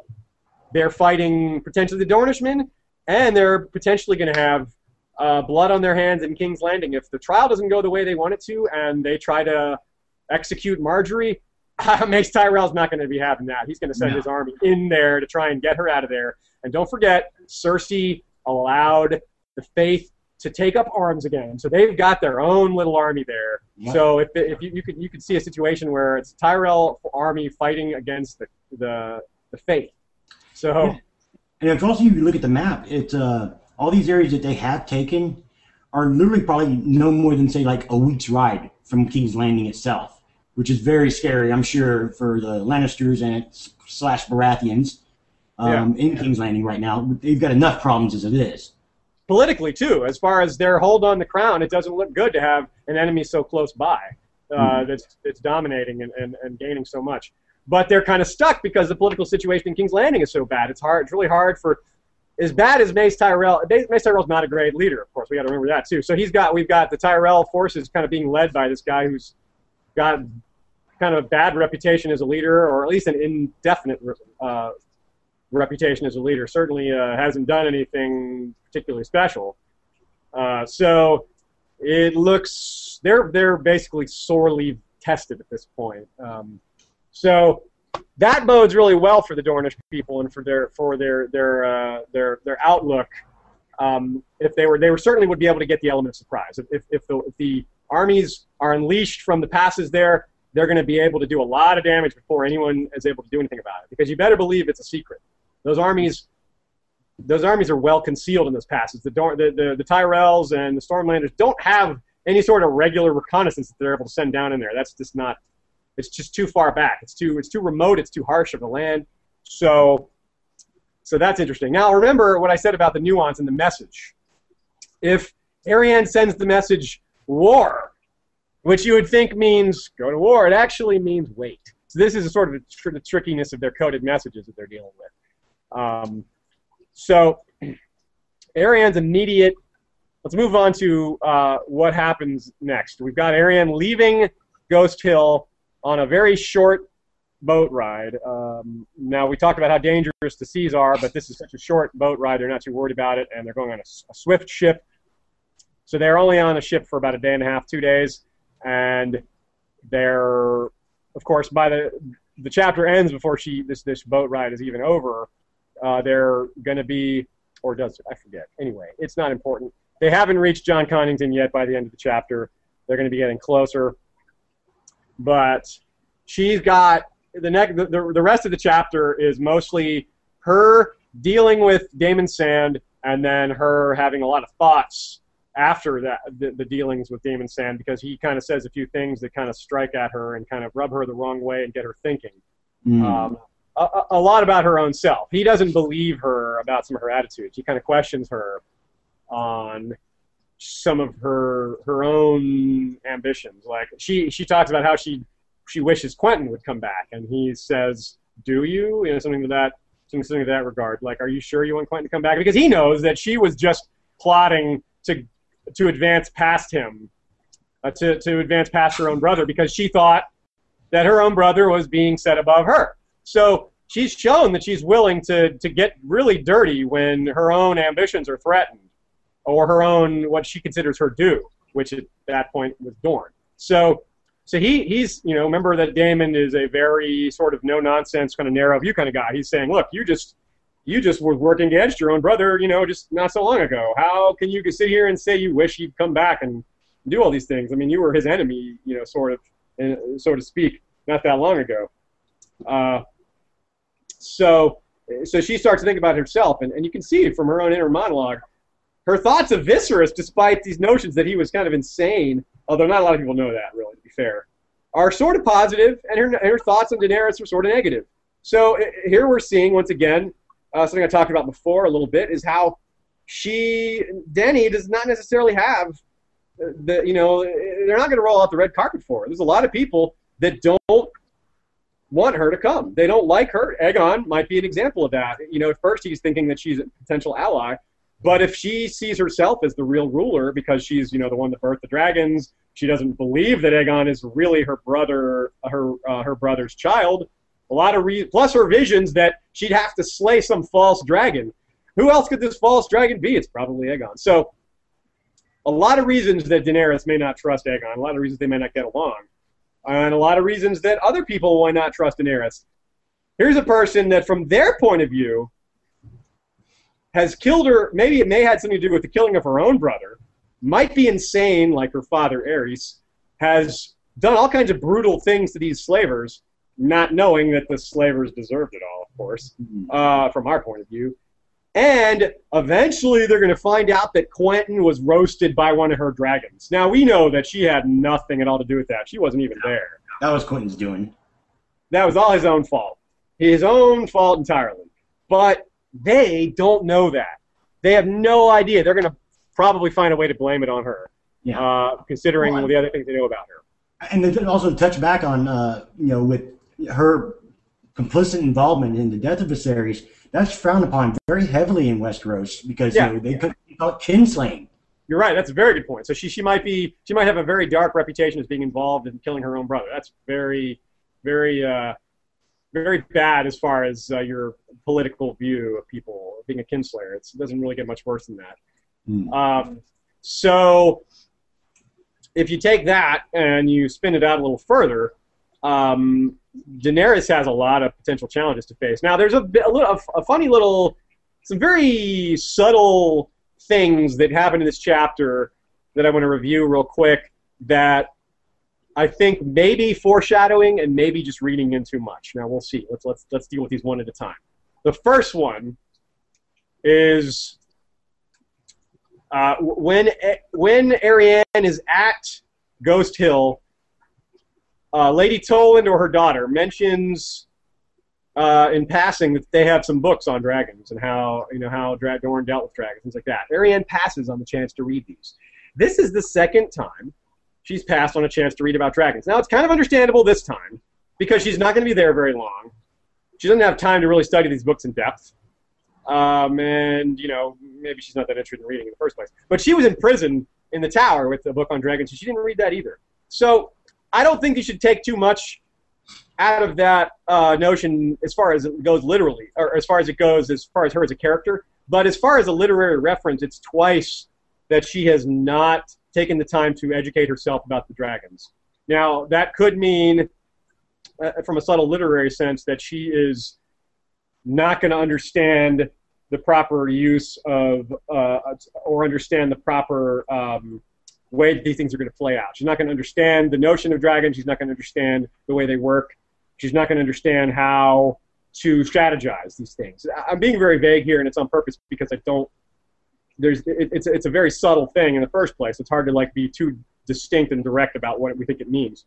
I just wanted to kind of uh, bring it to your attention uh, so that you all have an opportunity to think about it. Now, so the second one is the also related to dragons. All these things are related to dragons. That's why part, partly why it's interesting, partly why they're related. Is when they're playing Cyvasse on the ship. She plays two games of Cyvasse.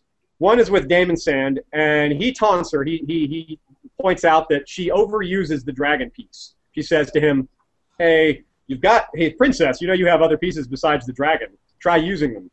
Now, to me, that says, that's, that to me, that's a reference about Daenerys. Daenerys is the one at this point who is relying, even though she's not really using her dragons too much, she's sort of relying on them a bit. She's sort of relying on the fact that once they're grown, they're going to be the thing that people can't stand against, and they're going to be the thing that people are going to have to bow before. That's the thing that really sets her apart. That's her power. And she's mostly right, except that dragons don't do you a damn good at ruling. Actually, keeping the peace, they help a little bit. But as far as actually bringing nobles in line, look at what's happening in Meereen. They're scheming against her. They're plotting against her. They're killing people in the night. They're murdering her people. They're they're doing all sorts of stuff. Um, so what I think that passage tells us is that the dragons are not enough. This chapter tells us a lot. Um, the things I mentioned before about how Daenerys isn't just going to have the red carpet rolled out for her like a lot of us thought they would. Like Dany would just come in and start kicking ass.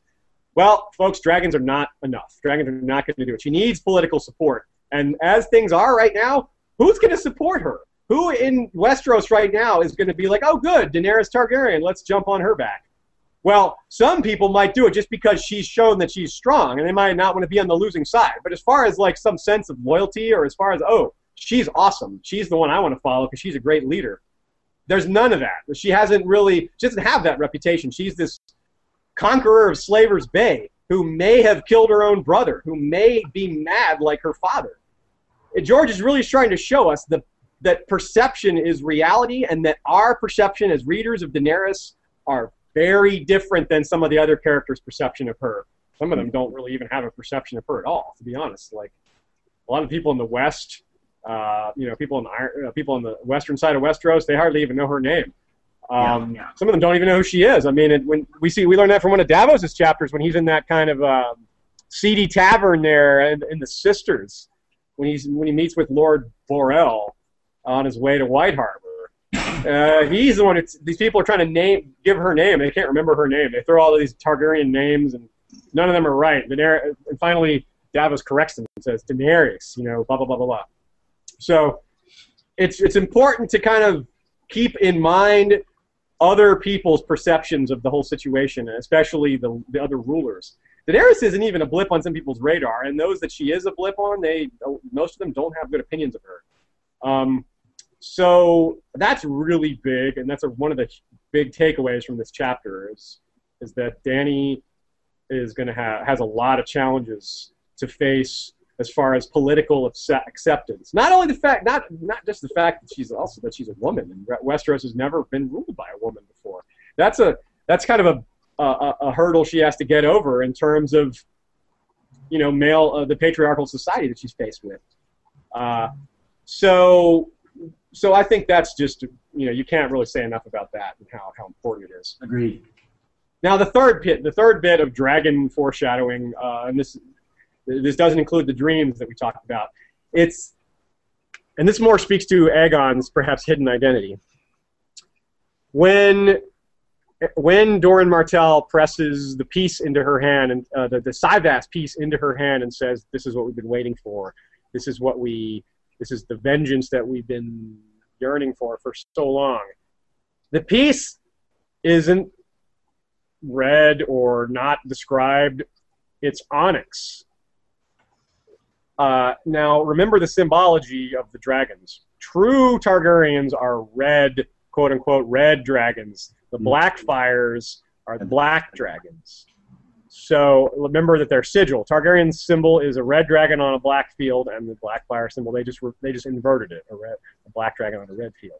So this could be a clue that since Arianne is being sent on this mission, that that he is a black dragon, that Aegon is a Blackfyre. We, we t- we've touched on this a bit, and we may have to dedicate a whole podcast to it because I know some of you guys are really teased by that whole notion. Like, how do you guys know that he's a Blackfyre? Where does this come from? Well, uh, yeah, we can't get too much into it, but there is a lot of. You just have to trust us if you if you haven't heard us talk about it before, uh, and hold off on until we get to that in another episode. But there's a lot of evidence for it. It's very sneaky evidence, a lot of very tiny clues here and there. George is just so very subtle, and some of these things are so subtle that we're not even sure if that's what he's even talking about. But there's too many of them that they could all just be coincidence, and some of them are very direct. So, like I said, we'll save that for another time. Yeah. But uh, but it is important as far as even for, for this chapter, taking note of the fact that it's a black dragon piece, not the Cyvasse piece could have been white. George could have called it just called it by a number of names, but he specifically called it an onyx Cyvasse piece. He specifically pointed that out. He could have just said the dragon piece, you know, but he pointed out onyx Cyvasse piece pressed into her hand, blah blah blah. Very dis- very distinct and detailed. I think that's pretty interesting. Now, I think we've covered most of the chapter, but there's one character we didn't talk about at all who is very important, and I think we could probably devote the rest of this episode to him, and that's Darkstar. Very Yes. important character. Um, now, one thing we didn't know that's not explicitly said in the text, it's not explicitly said uh, even in this chapter, but it is explicitly said in the World of Ice and Fire app and of course that's an official app. It's it's can everything in there is canon, uh, barring typos. Uh, but it's stated that Arianne did sleep with Darkstar. She had a bit of an affair with him, and she very early in the chapter she thinks about him and how he was ironically the only person to sort of get away unscathed from from their failed attempt to crown Myrcella, and he was the one guy who probably most deserved to be punished because he, obviously he sliced Myrcella's face open in an attempt to kill her, which was an attempt to start open war with the Iron Throne. Which we don't know why he wanted open war with the Iron Throne. We're not really sure why Darkstar would want such a thing. Perhaps he's working with somebody else. Perhaps he's an agent of Varys. Perhaps he's an agent of who knows. Perhaps he's just kind of half mad and wants to start a war so he can make a name for himself by killing a bunch of northerners, or rather, you know, northerners, not northerners as in Northmen, but people that are north of Dorne, which is everyone else. And uh, so let's talk about Darkstar. Let's talk about a little bit about his castle, about who he is, and about his the uh, ramifications of what he has done and where he's at. Let's see. We could talk about High Hermitage, his castle, for a minute. Steve, do you have some notes on High Hermitage? Um, not, not, on, not in front of me, but I'm, I just pulled up his uh, page on the wiki, and uh, yeah, he's actually uh, he is a Dayne. He's Gerold Dayne. Um, they don't really say. yeah, just, just real quick to jump in there. Uh, he's a Dayne, but he's a Dayne from the cadet branch of House Dayne. There's the Daynes of Starfall. Kind of a, as a parallel example, you have the Lannisters of Casterly Rock, and you have the Lannisters of Lannisport. Now, the Lannisters of Casterly Rock are the main. There's the, the main ones: Cersei, Jaime, Tyrion, Tywin, and their predecessors. The Lannisters of Lannisport are sort of a lesser branch of Lannisters. Now, so so so uh, Gerold Dayne comes from the knightly house of Daynes, which is. Let me give a quick primer on the types of the levels of nobility because I know that's confusing to some people, and uh, it's something that I put- yeah. So we have we have at the highest level you have the you know the king or the queen, and then you have the great houses of which there are seven, maybe arguably eight, depending on the current state of affairs. And those are usually the lords paramount, the lord of the the lord of the west, the lord of Dorne, the lord of the Stormlands, etc. And now below that, you have the noble houses in that range. Some examples from the north would be uh, the Manderleys, the Karstarks, uh, the Boltons, the Dustins, and then a level below that, you have knightly houses. Now, knightly houses uh, are basically that's like a high level knight, a landed knight. Now, landed knights can have a much smaller fief, but but some of these like major castles are ruled by a knight. Uh, an example would be this one. High Hermitage is ruled by the Knight of High Hermitage, which in this case, this current case is Darkstar, Sir Gerold Dayne. So the northern equivalent, because remember they don't have knights in the north, is a master. So Helman Sir Helman Tallheart is a ma- is the master of Torrhen Square, and Galbart Glover, who's not a knight, is just the master. Even though noted that I called Sir Helman Tallheart a sir, that's it makes it confusing. But uh, Galbart Glover is, uh, again, he's a master of Deepwood Mine. He's not a lord technically, although people would call him lord out of courtesy because they don't, you know. But but technically, he's Master Glover, and uh, so there's, there's just just to clear that up. Now, so the Lord of Starfall is a lord, Lord Edric Dayne, current Lord of Starfall, and High Hermitage is uh, you know, a knightly house, like I said. So, so that that's hopefully that clears that up for you guys, and we'll also hopefully clear that up in the future for you because I know that can be confusing. So, are they actually? They are Daynes, though. They are actually. They are. They are Daynes, but they're considered lesser Daynes, sort of like the Lannisters of Lannisport or lesser Lannisters. Gotcha. Um, another example would be the Arryns of Gulltown. There are Arryns of the Vale, who are the ruling Arryns, and then there's the Arryns of Gulltown, who are a lesser branch of Arryns that are chiefly in charge of Gulltown. It's a very good parallel to the Lannisters of Lannisport, because Gulltown and Lannisport are sort of parallels to each other. Um, so another detail, some more detail about High Hermitage, though, is it's High Hermitage. It's a mountain castle. So Dark Star is kind of safe there. It would take a serious siege, a, long-term siege, to, to, to keep him, to get him out of there, uh, and possibly that wouldn't even work. Uh, the thing about mountain strongholds is, using real-world examples, a lot of times there's secret passageways, that there's caves that lead to other places. It's really difficult to cut them off of water. High Hermitage runs alongside the Torrentine, which also is the water source for Starfall. Uh, basically, if you, Steve's got a map there. Um, High Hermitage is, correct me if I'm wrong, it's north of Starfall. Yes, just north of it. Just north of Starfall. So they're next to each other. Um, and it's a it's a you know house. The High Hermitage is sworn to Starfall. It's a you know it's a vassal of Starfall, whereas Starfall is a vassal of House Martell or of Sunspear. And so so Darkstar is an interesting character. He is a guy that Oberyn Martell, the Red Viper, who has of course a very uh, dark, sinister reputation. This is a guy that even Oberyn Martell thought of was bad news thought of. He, he, he apparently, according to Daemon Sand, uh, was never Oberyn never got around to killing him. Oberyn mm. was apparently going to kill Darkstar at some point, but just never did it. Uh, I don't know if he means that sort of flippantly, like he actually was going to do it, or or if it was just he's just saying that like he would have killed him. You know, he just I I, I bet he would have killed him because because because because uh, Daemon Sand has a very high opinion of his former his former you know he was a squire to him, so his you know his former master. Mm. Uh, so uh, he's you know he's a he's a he's probably the most he's possibly one of the most handsome men in Dorne, and, and according to Doran Martell, the most dangerous man in Dorne.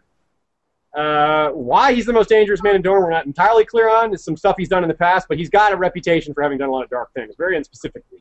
Cruel. He's known as a cruel man.